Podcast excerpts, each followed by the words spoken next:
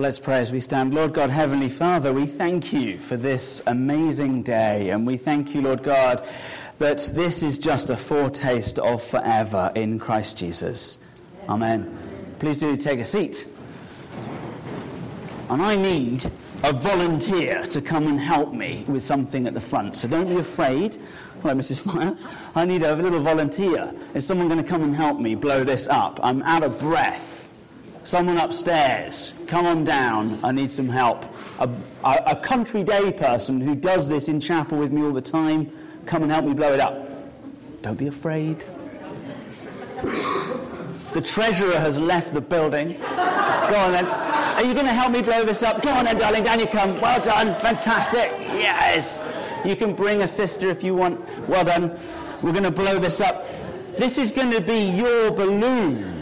Oh, wow, excellent, thank you. Just talk among yourselves. These are the hardest balloons in the world to blow up. I've been practicing this week. And yeah, look at that, hello. Okay, right, this is your balloon. Do you think you can blow it up? It's really hard. I tried, I tried. Come on, let's see what we can do. Oh, oh, it's so hard. Mrs. Fire is going to help you get it started. It is insanely difficult, this balloon. Do you mind if I go into it too? Here we go. Together?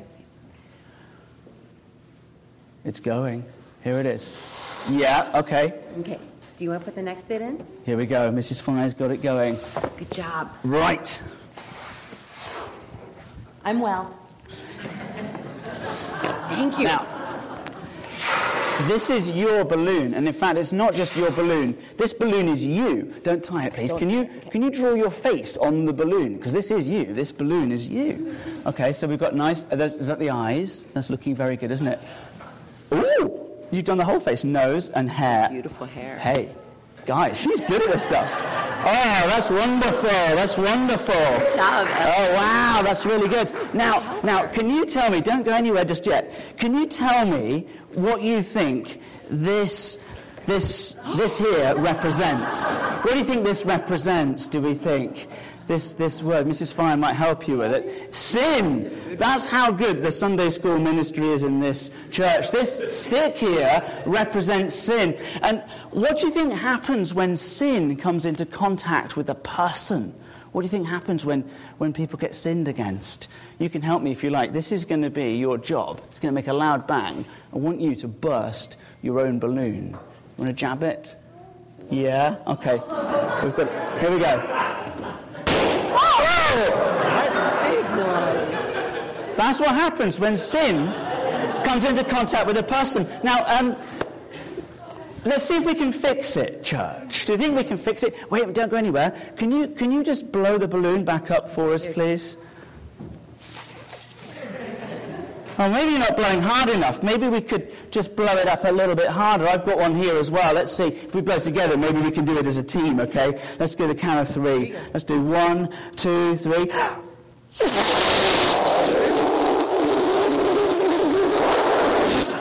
Okay, so that didn't work. Um, wait, before we go, I've got some tape here. Maybe we can fix it with this. Uh, let's see. Um, why don't you hold that up and see if we can fix it? There we go. Oh, look, that's as good as new. Oh, here we go. Wow. Look, there's your face. It's shrunk. it's so cool. Okay, right, let's see. It's a bit moist inside, Mrs. Fire, this balloon. Okay, there we go. Oh, look, there we go. Now, um, let's see. It's pretty much, pretty much exactly as it was. Let's see now.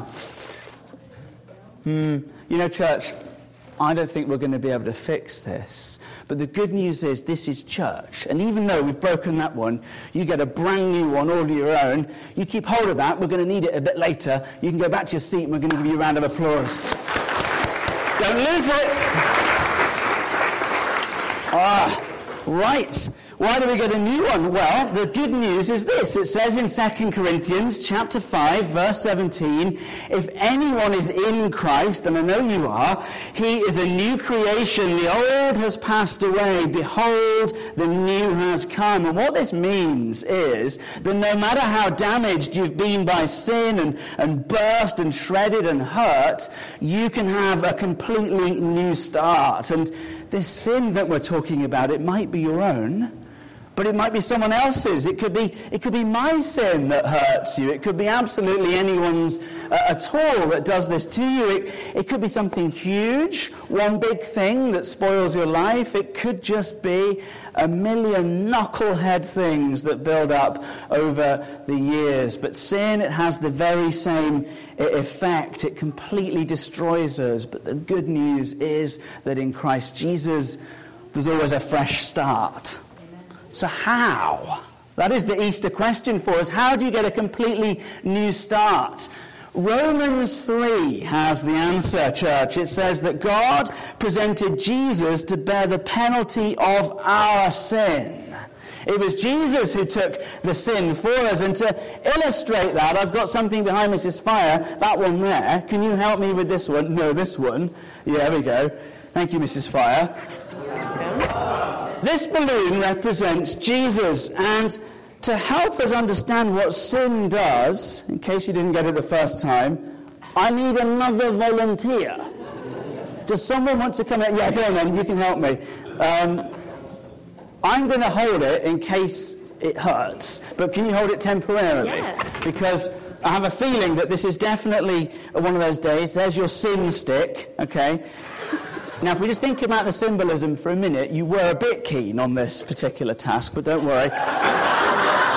We're going to use this, all right, because I have a feeling it is going to be loud. Um, there we go. That's actually good. I have a very small head. Now, you're safe.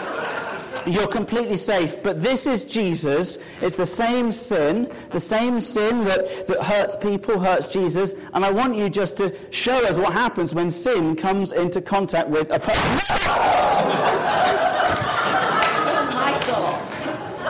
Yeah, that's fantastic. I said that's fantastic. Well done. A round of applause for a volunteer. I mean, Look at that. And because Jesus is, is so much bigger than any ordinary person, uh, when sin comes into contact with Jesus, something special happens to that sin. It's kind of used up. It's kind of done. It's kind of just, we don't need to see that anymore. When Jesus Christ takes on sin, what we find is that, well, as it says in the Bible, it's kind of lost its sting and sin can't hurt us anymore. It's been used up and been neutralized and made completely safe. Has that old sin, that old wretched sin has been drawn and taken away by Christ Jesus. It says in 1 Corinthians 15, O death, where is your sting? It's gone, it's been used up, it's been taken on. And in Luke 24, that gospel reading that we enjoyed a few moments ago, these two dazzling men, angels probably, appear and they say this Why do you seek the living among the dead? He is not here, he has risen. Jesus Christ didn't only take on sin and only uh, defeat sin and draw its sting and take it away, but he rose again. And this is consistent with everything they've been promised. It says in verse 6 Remember how he told you while he was still in Galilee that the Son of Man must be delivered into the hands of sinful men and be crucified and on the third day rise. And that prophecy that he told them just a few days earlier was consistent with every prophecy that had been prophesied over hundreds of years in the Psalms. Like the psalm that we read, the same stone which the builders rejected has become the chief cornerstone. Something was thrown away, something was destroyed, something was thought of as just a piece of scrap rubble, and it was cast away. But the psalm says, having been cast away, it will be lifted up, exalted, it will become the chief cornerstone. Jesus Christ is the cornerstone. He is the resurrection and the life. He's raised in accordance with the scriptures. It's witnessed by 500 people all at the same time. It's so clearly true that even his enemies begrudgingly had to admit that the resurrection was real and it was the kind of thing that you couldn't miss. A bit like that big balloon and a bit like this one.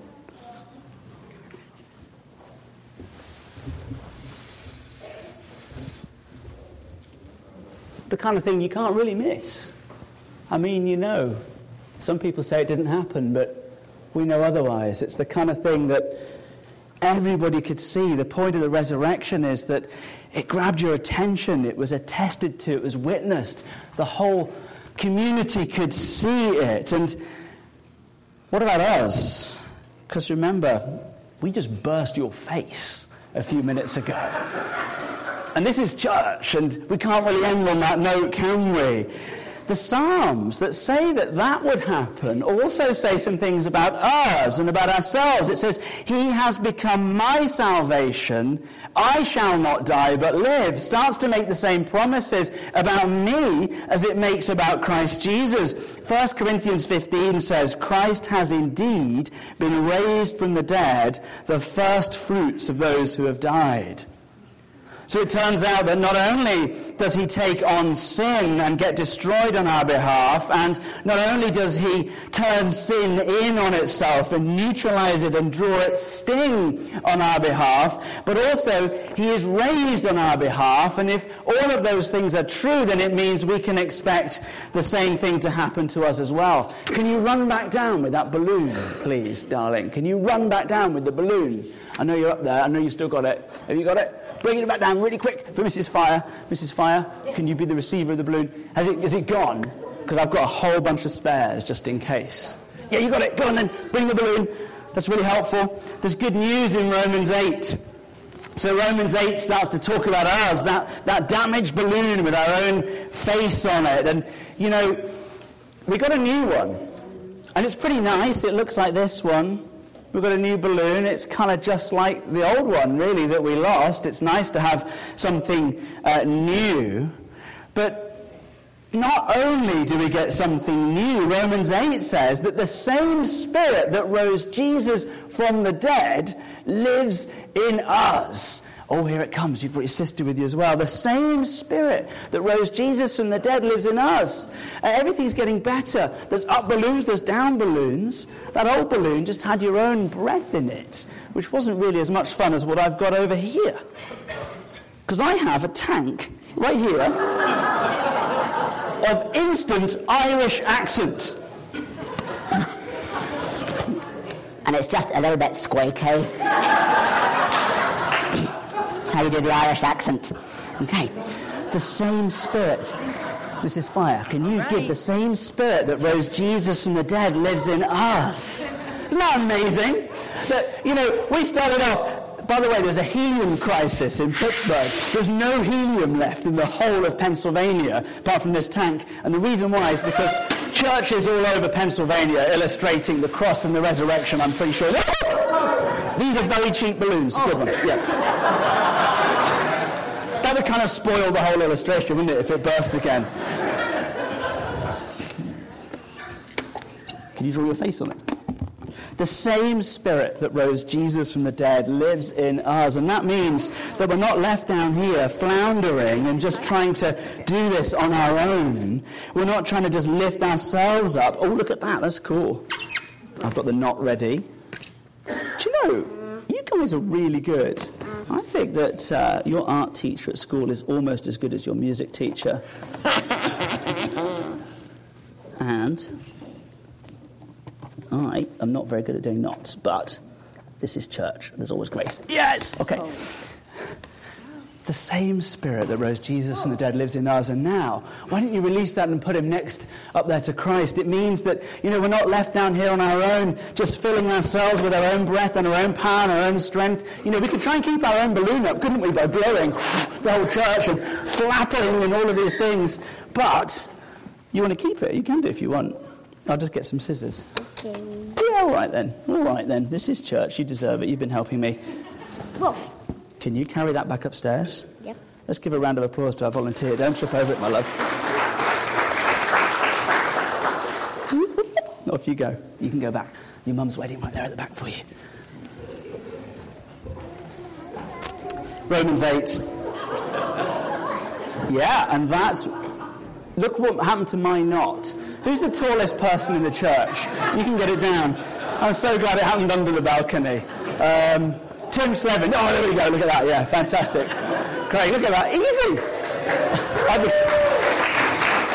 Church, you missed it, and this is why we need a new sanctuary. You missed an incredibly tall man just kind of reach down to pick a balloon off the ceiling. I'd have been like that. Romans 8. If the spirit of him who raised Jesus from the dead dwells in you, he who raised Christ Jesus from the dead will also give life to your mortal bodies through his spirit who dwells in you. Charles Wesley in 1739 didn't have helium and balloons, but he said the exact same thing, and we sung it at the beginning of the service. Soar we now where Christ has led, following our exalted head. Made like him, like him we rise. Ours the cross, the grave, the skies. Let's pray together, church. Lord Jesus Christ, we have marred ourselves and our neighbours with sin. We've gone around hurting people and harming people, and we're all tainted with it.